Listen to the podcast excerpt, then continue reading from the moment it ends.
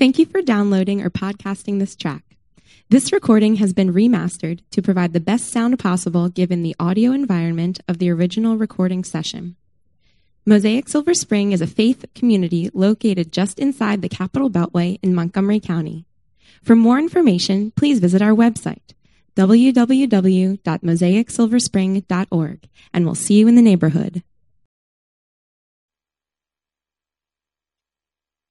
if you have Bibles with you, uh, I would invite you to open them up to the book of Nehemiah. And I'm going to give you a second to look. I, I think, I haven't done like the numbers here, but it's like roughly 20% through Scripture. So if you like open up one fifth of your Bible and then search around, you'll find Ezra and Nehemiah together tucked in. And I'm going to read from the book of Nehemiah, chapter 13. I'm going to read verses 15 through 22. Just for a bit of context before I read, uh, remember that in the book of Nehemiah, what is happening is God is restoring uh, the city that had been conquered, Jerusalem. And he has called Nehemiah to return to the city uh, as part of a group of returning exiles, people who had suffered under the Babylonian army, who had come in and taken them far afield uh, in the ancient Near Eastern world. And they're now returning back uh, to uh, uh, really restore Itself. First, through rebuilding the temple, and then in the book of Nehemiah, it's been a lot of rebuilding the walls around the city, not only for protection, but in a sense, restoring the honor and uh, the good of the city so they can function properly. And uh, throughout this process, Nehemiah has been trying to do business with the tension between people who have been spread across the world, and then they've come back, and their lives have been spun around. Scripture itself, God's law, has functioned as this kind of touching stone, a type of moral compass for the people to try to figure out whoa, we are totally lost in the world. We've been uh, exiled, and now we're returning. How can we now orient our lives? And Nehemiah is trying to uh, lead them in following God's law to give them a sense of direction. And in this morning's passage, we're in the last chapter of Nehemiah, and the people are still wrestling a bit with that compass. Uh, they're still wrestling against the pull of everyday lives as they have known it and what God has called them to do and who He's called them to be. Now, that tension, friends, even though the story of Nehemiah and the city of Jerusalem and these walls may be very distant to you this morning, my guess is the tension for you to just kind of go along and get along with all of the pressures in your world and faithfully following God's word as a moral compass for how we think about and how we live our lives. That tension is a very present thing in our day. And so let's take a look at that tension as it plays out with rest and Sabbath in Nehemiah chapter 13. I'm going to read starting at verse 15 down through 22. In those days, I saw in Judah people treading wine presses on the Sabbath and bringing in heaps of grain and loading them on donkeys, and also wine, grapes, figs, and all kinds of loads, which brought into Jerusalem on the Sabbath day. And I warned them on the day when they sold food. Syrians also, who lived in the city, brought in fish and all kinds of goods and sold them on the Sabbath to the people of Judah in Jerusalem itself. Then I confronted the nobles of Judah and said to them, What is this evil thing that you are doing, profaning the Sabbath day? Did not your fathers act in this way? And did not our God bring all this disaster on us and on this city? Now you're bringing more wrath on Israel by profaning the Sabbath. As soon as it began to grow dark at the gates of Jerusalem before the Sabbath, I commanded that the doors should be shut and gave orders they should not be opened until after the Sabbath. And I stationed some of my servants at the gates, that no load might be brought in on the Sabbath day. Then the merchants and sellers of all kinds of wares lodged outside Jerusalem once or twice. But I warned them and said to them, Why do you lodge outside the wall? If you do so again, I will lay hands on you. From that time on, commanded the Levites that they should purify themselves and come and guard the gates to keep the Sabbath day holy. Remember this also in my favor, O my God, and spare me according to the greatness of your steadfast love. This is the word of the Lord. Thanks be to God. Let me pray for us as we dive in together to Nehemiah 13. God, I ask that as we come to the close of the book of Nehemiah, that the tensions that are present between the world pressing in on your people and they're wrestling with your call to faithfulness. That as we see those tensions play out in Nehemiah's day, that you will work by the power of your Spirit to teach us that we may learn, to encourage us that we may be faithful, that in the face of our own tensions today, we will pursue rest. We will recognize that there's more to this world than what's on offer through our jobs, through our school, through our personal dreams. That as people of faith, we are actively participating in your road of redemption to the new heavens and the new earth. We pray in Christ's name. Amen. Any time you see a cover of an artist, I always wrestle with knowing the original kind of greatness that it is, uh, and then and then comparing it uh, to the cover that's being sung. Now, sometimes when the cover's done by a professional and it's done in a different style, like someone who can really sing, you're like, oh, okay. Like, ah, that's just a different take on the song. Doesn't bother as, me as much. The more you move down toward the karaoke end of covering songs, the more painful to my own ears it can become, particularly if that original song has meaning to you. Uh, Bill Withers has been uh, effectively a soundtrack through the up, ups and downs of my own life. And so to hear someone try to cover Bill Withers and do damage to it, oh, it hurts. Uh, I try to smile. Uh, I try to understand the spirit of what's going on. But sometimes those covers just don't do justice to the original. And when we think about uh, Sabbath and rest, one of the things that you have to understand is that any effort to rest in your life, to, to mark a rhythm of work and worship, in a sense, you are covering God's work in creation. That's the original greatness. So that if you go all the way back to Genesis 1 later after the service and then read just the opening of chapter 2, God, when he created the world, uh, day and night through six days, labored. And in a very orderly and structured way, created the world that we live in. And then after that six days of work of creation, in Genesis chapter 2 in the opening verses, it's very clear that God saw that his work was good and that he ceased working and that he rested. And that on that seventh day, God rested. And that became what Sabbath is, linking to the seventh day, the sense of rest, a break from the pattern of work. Now, uh, you don't have to be an expert in theology to know that God doesn't get tired. Um, so God didn't rest because he was exhausted. God rested because that was just the pattern that he was setting. And so throughout the rest of the Old Testament and even into the New Testament, this pattern where God commands his people in the fourth commandment and in other spots throughout his law to rest, to honor the Sabbath, to worship together, that that pattern is always covering God's original pattern. And, and we find out later in the New Testament that it's looking ahead uh, to our ultimate rest in the new heavens and new earth.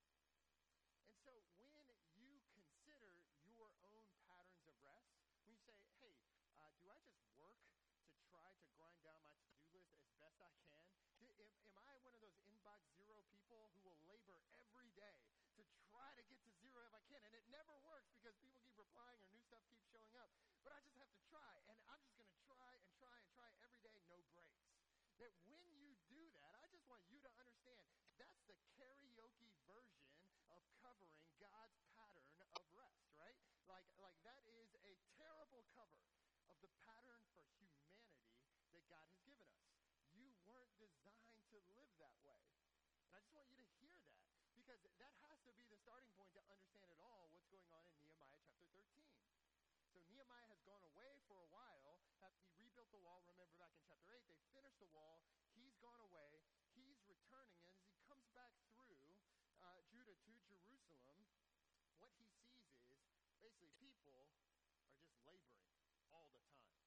And the Sabbath, it doesn't look any different. There's nothing that sets it aside. It's certainly not marked by rest.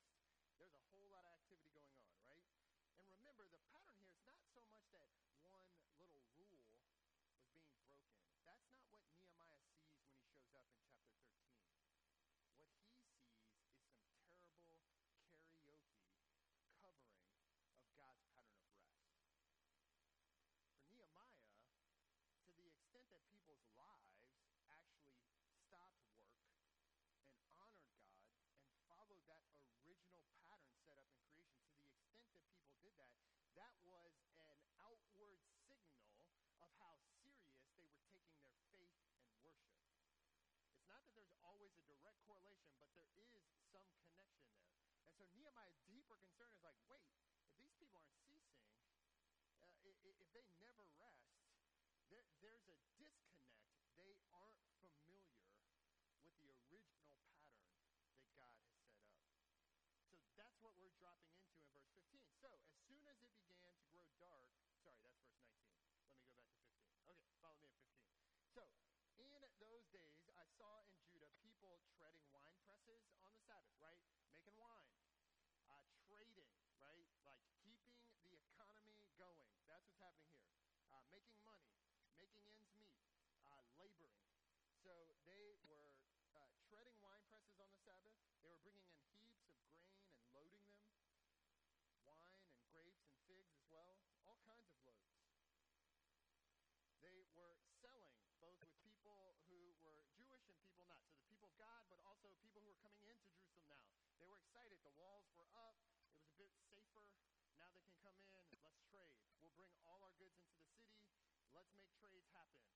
And uh, everyone is participating in this. Uh, and so when Nehemiah sees this in verse 17, he confronts the nobles of Judah and says to them, What is the evil thing that you're doing, profaning the Sabbath day?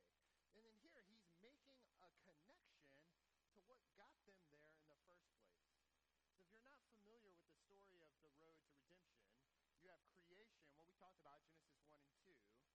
You have the Exodus, where uh, God brought his people out of Egypt and out of slavery to the promised land. And once in the promised land, there's often these ups of faithfulness and these downs of disobedience. And when those downs recurred over and over and over by generations of people, there would be consequences for that disobedience, for that idolatry, for that failure to heed what God had commanded them to do. And so what Nehemiah is saying is he's, he's pointing back a bit on their own historical timeline, on their own family story. And he's saying, don't you remember? This is what got us exiled in the first place. And now we're back. Now we have the temple back up. Now we got the walls rebuilt. And at the jump, you guys are going back to that old pattern of evil doing and forgetting who God is. What is going on? That's the question that Nehemiah asks. That's the dynamic of what's happening here. And I hope you're getting a sense, right, that this is not so much about uh, breaking one single rule, and Nehemiah just has a pet peeve about this whole Sabbath thing. That's not what's happening here. I think what's happening is that Sabbath and uh, uh, marriage and giving of financial resources in Ezra and Nehemiah, those three things become almost the diagnostic tests of faith, corporately speaking. So those three things become like the blood glucose, the blood pressure, and the height and weight for, for the moral state of the people of God, right? Like, in, in a sense, he's picking up these three items not because there's something uh, uh, dynamically special about them, but because they're some of the most outwardly visible ways to how serious the people are taking their faith and how serious they're taking what God has called them to do. And so he reminds them this is exactly what got us exiled in the first place. And then in verse 19, he begins to take steps, right? So, like, this this interesting thing. So Nehemiah is like, all right, I'm going to take this into my own hands. So he basically orders, as the, the kind of governor of the area, let's close the gates at night. Let's keep all these traders out. And uh, then he posts his own people at those gates. He's like, hey, don't let anybody in here to trade. We're going to start doing a better cover of God's pattern of rest. And I'm going to try to help. Like, this is tune to try to help the people come in line with what God had commanded them when it comes to rest. He's like, all right, I'm going to try to help y'all out. And it's very subtle here, but the sense that you get is that you can't force obedience and faithfulness on people's hearts. And Nehemiah finds that out, right? So he goes and he tells people, shut the gates. Don't let the traders in. So the traders, you have to kind of imagine what's happening here. So they travel in with their fish and their wine and their figs and their stuff, whatever they're going to trade, right? And they show up and the gates are closed because Nehemiah's men are like, hey, you can't come in here. They're like, okay, well, I guess we'll just camp out here. But apparently they didn't stop while Nehemiah told the, the, his men to not let traders come in. He didn't stop people from moving in and out of the gates. And subtly, what it seems happening is once the people camp outside the walls, people inside the walls are like, oh, well, we just have to go outside to trade on the Sabbath day. No problem. Uh, so they, they're like, hey, I'm, I'm just going to go outside for a quick second, right? They go outside, they do their trading, they come back in. This exacerbates Nehemiah to the point where he effectively threatens physical violence. And almost in a, a wry, uh, I'm not positive that this is intended to be humor, but it's like they didn't come back and trade outside the gates anymore uh, right? Like, and, and that's the conclusion. And so Nehemiah is kind of doing the challenging dance in, in that he is purpose of rest is to follow God's example in creation, God made the world, he rested. He designated a break to be taken by humanity, but especially by the people of God. That we should uh, work up to six days, but then take a day, and that day should be marked by rest and by worship. It should be marked by a break from the norms of how the rest of your week looks like. That you should rest. It's not just merely a physical thing. It's not just like, oh, you need rest, catch up on all your sleep. It's more than that, friends. It is for the sake of your souls. Because you're following in God's pattern. It's designed for worship. Worship as a family, worship as a community, and it's designed for people to get together, but you can't force it on others, right? There's limits to what you can do to force faithfulness on other people, and oftentimes it doesn't work out. If you've ever seen uh, um, well, I don't want to be too contentious here, but if you've ever seen people try to regulate behavior, whether it's governments or whether it's offices, you will be surprised at how ingenious people are at figuring out ways regulations. Geniuses. And so uh, is figuring that out. Morality is not any different than uh, financial tax law or office hours and, and how they should be done. It's, it's not any different, right? Uh, uh people will always try to find a way. And that's part of the, the, the barriers that each of us face. Because if you're here and you've been listening, then my hope is you've begun to ask yourself the question, how good is my cover of God's pattern of rest? If you've followed me up to this point, then you've heard me say that uh, it's something rooted in creation and deeply human that you can't work every day like the other, seven days, three, you know, 365 days a year, that's not going to work out well for your soul. And if you're a Christian, not only is that not going to work out for your soul, you're, in a sense, doing a terrible cover of what God has called you to do. You're sinning by all sorts of pressures pushing in on you and you utterly disregarding what God has called you to do. And I want to take a moment just quickly with these obvious barriers that are in our lives that keep us from doing a good cover of rest, that keep us from resting. One of the first barriers is the fact that we all have, not all, most everyone, has smartphones and laptops and tablets and access to the internet. So your work can find you. That, that, that's going to be an inherent barrier to resting when anyone can reach out and ping you for that thing that's due or this emergency that they've run into and they need your help. and and so it becomes just this natural barrier to getting sucked in, to saying, yeah, yeah, I know I'm supposed to rest, but there's really important things happening at work, right? So uh, it's not that um, t- technology just becomes a way of accessing our work almost all the time. And so we have to do business with, okay, if we're going to try to rest, how do we manage our own devices and, and people's access to us in ways that help us do that? But it's not just uh, technology, right? It's, it's also our own sense of achievement, right? Um, hey, I want to be a top performer in school or I want to be a top performer in my workplace. Well, how can I do that? I can uh, work really hard. Uh, how can I work really hard? I can work all the time.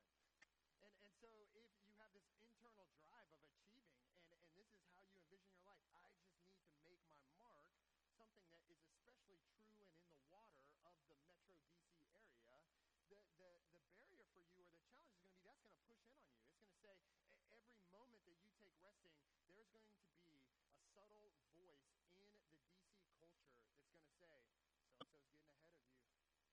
Sure, you want to rest? And you're going to have to do business with that. It's going to try to pull you back in. Finally, there's fear. Fear that um, you won't live up to expectations, uh, fear that you'll fall behind, fear uh, that um, you just won't be able to get everything done that needs to be done. And, and so the technological aspects, the achievement-oriented aspects, the fear, they become pressures that push in on us. What kind of hope do we have in the face of those things? Well, when Jesus arrives, in his life and death and resurrection, he doesn't set aside this idea of rest. When Jesus comes, he doesn't say, hey, now that I'm resurrected, let's go at this thing seven days a week, 365 year, days a year. He, in a sense, reinforces this picture of where we are headed. There are some discontinuities from Sabbath law to the Lord's Day rest throughout the history of the church. And if you want to talk about that, you should text in your questions. I'll be delighted to pick that up. I'm not going to address that right this second, but we got Q&A time coming up in just a little bit. Glad to engage in Sabbath or Lord's Day discontinuities. Uh, that's for people who, never mind. I'm going to keep going. All right, so uh, Jesus, he basically says, hey, I've come to meet you in the face of those barriers, and I've come to bring you rest. And what he means by that is not a ceasing from all work. What he means is a dealing with those sources of your achieverism. Because if you understand what it means, I, I want to say this part first. If you understand the connection between your ability or inability to actually stop working, it's rooted in something going on in your spiritual life. That's the first thing I would ask you to buy. If you don't buy that, then it's hard to get you to understand why you would live faithfully because everything's just pragmatic.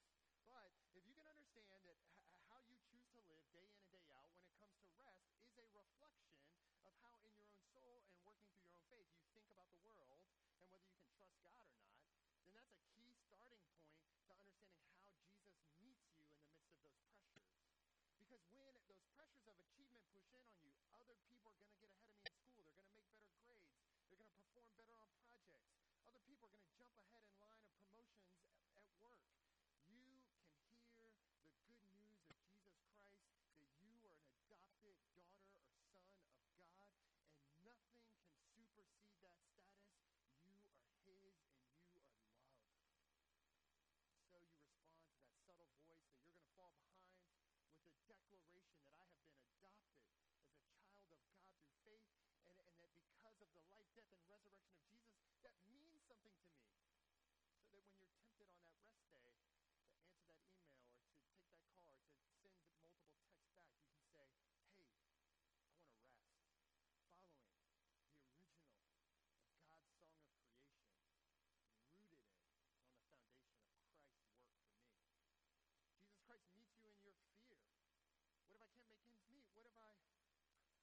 fall behind? What if this really impacts me? Jesus meets you there and says, hey, I am your source of peace and hope. I will provide for you.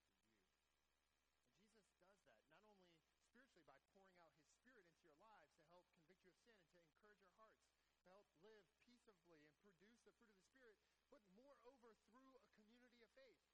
If there are people in our community who say, is a real thing, they say, I've got to work seven days a week because is the only way I can survive. You know what that means when you're part of a community of faith? It means the community of faith should so know you that they understand that's what's going on, and then they can look proactively for ways to help make ends meet so that you can rest. So that uh, uh, physical or financial need doesn't keep you from following the pattern that God has set up. That's what a community is for. That's what a family is for, to come alongside you in your time of need. But in order to do that, we have to actually be in community with one another. We have to actually know what's going on in each other's lives, right? That's what we're after as a church. Is through Christ Jesus, who meets the price of rest, who allows us to uh, do business with the achievement, uh, uh, you know, the sense of I, have just got to keep going, and to do business with the fear that something bad is going to happen if we just don't keep working. In his course of faithfulness, Jesus faced those tensions and pressures as well, and yet was faithful. He went to the cross for you and I to set us free from those barriers to rest a major portion of what it means as a community when we rest is it is a signal to the world that there is more to this life than work. I want you to hear that again. What the signal you're sending to the world when you rest, when you show up at Mosaic and you worship together and you worship as a family at home, the signal you're sending to the world is there is more to this world than just the work that we're doing. There's more to this world than just what you're measuring by.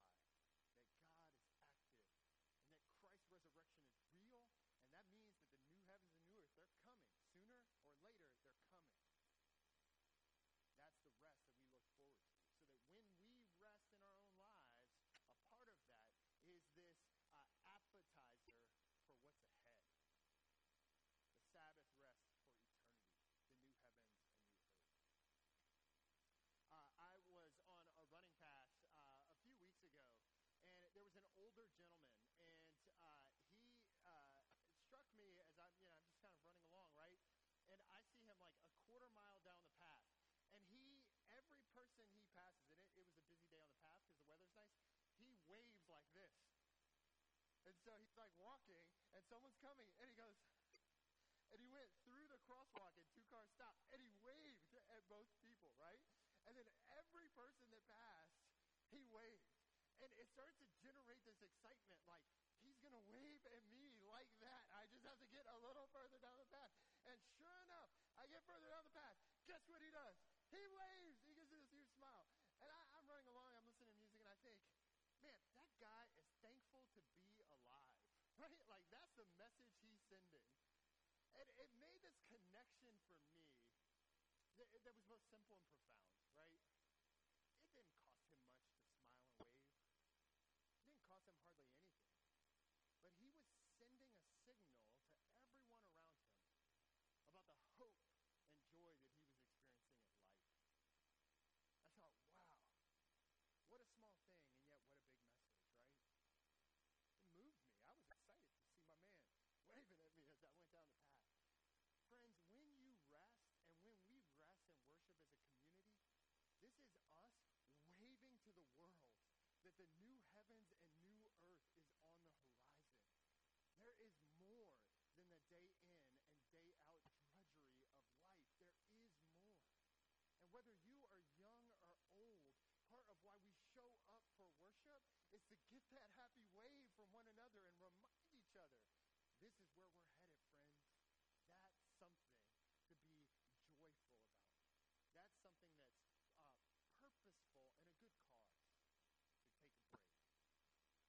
Trust me that inbox zero will never wave at you that way. Let me pray. God, I ask that you uh, will encourage our hearts.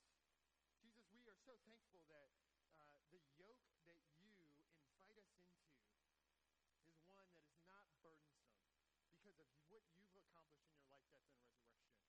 Oh, Lord Jesus, please meet us. Please particularly meet those who are small business owners or who are trying to make ends meet And so it is a struggle to even think about taking a day off